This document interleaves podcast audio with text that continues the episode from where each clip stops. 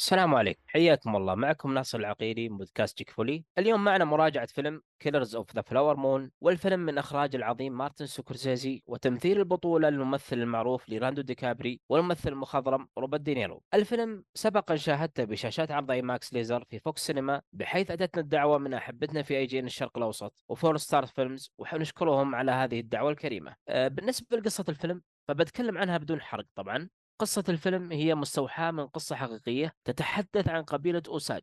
وهذه القبيلة قبيلة عريقة من الهنود الحمر وبطريقة ما أرادت أمريكا نفيهم إلى أرض قاحلة وسيئة زراعيا بعض الشيء كجزء من العقوبة. لكن كانت المفاجأة أن هذه الأرض القاحلة غنية بالذهب الأسود ألا وهو النفط وبسبب ذلك أصبح أهالي هذه القرية قبيلة أغنياء وفي غاية الخطر لالتفات أعين الحسد والطمع عليهم ومع نظرة العنصرية تجاههم من قبل الكثيرين أيضا. بالنسبة للفيلم كما قلنا سابقا بأنه من إخراج سكرسيزي ولذلك روحه في الفيلم حاضرة. وهناك بعض المشاهد كلمسات منه ذكرتني بأفلامه القديمة مثل Goodfellas و Casino لكن بطابع عصري. وهذا النهج مخالف لنهجه بفيلم The Wolf of Wall Street بعكس فيلمنا هذا Killers of the Flower Moon كان أشبه بالأفلام القديمة للمخرج ولكن كما قلت بطابع عصري وجذاب خاصة لمن لا يحب الأفلام القديمة. فإنه من الممكن واحتمال كبير أن يعجبه هذا الفيلم بالرغم من مشكلة الفيلم وهي أنه طويل جدا فحقيقة ثلاث ساعات ونصف للمشاهدة بالسينما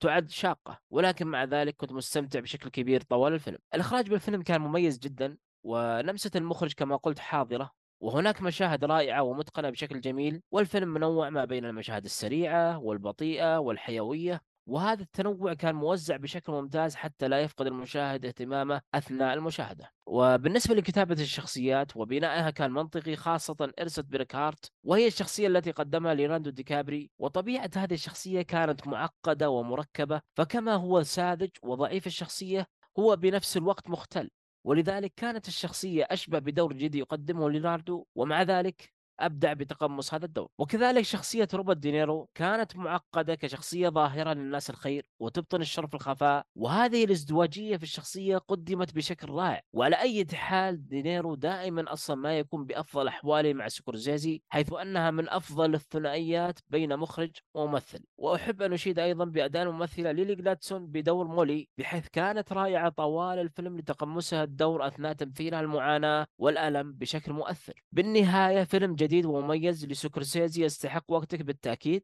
ولذلك أنصح بمشاهدة الفيلم وتقييمي للفيلم بصمة في التاريخ. طبعا الفيلم يعرض الآن في السينما وكانت بداية عرضه من تاريخ 20 أكتوبر لهذا العام 2023 وتشير التوقعات إلى أنه سيتوفر على منصة Apple TV للمشاهدة في بداية 2024 لكني أظن أنه سيتوفر قبل ذلك بنهاية 2023 هذا ما كان لدي وأتمنى أنها كانت مراجعة لطيفة في حال قررت مشاهدة الفيلم أو لا.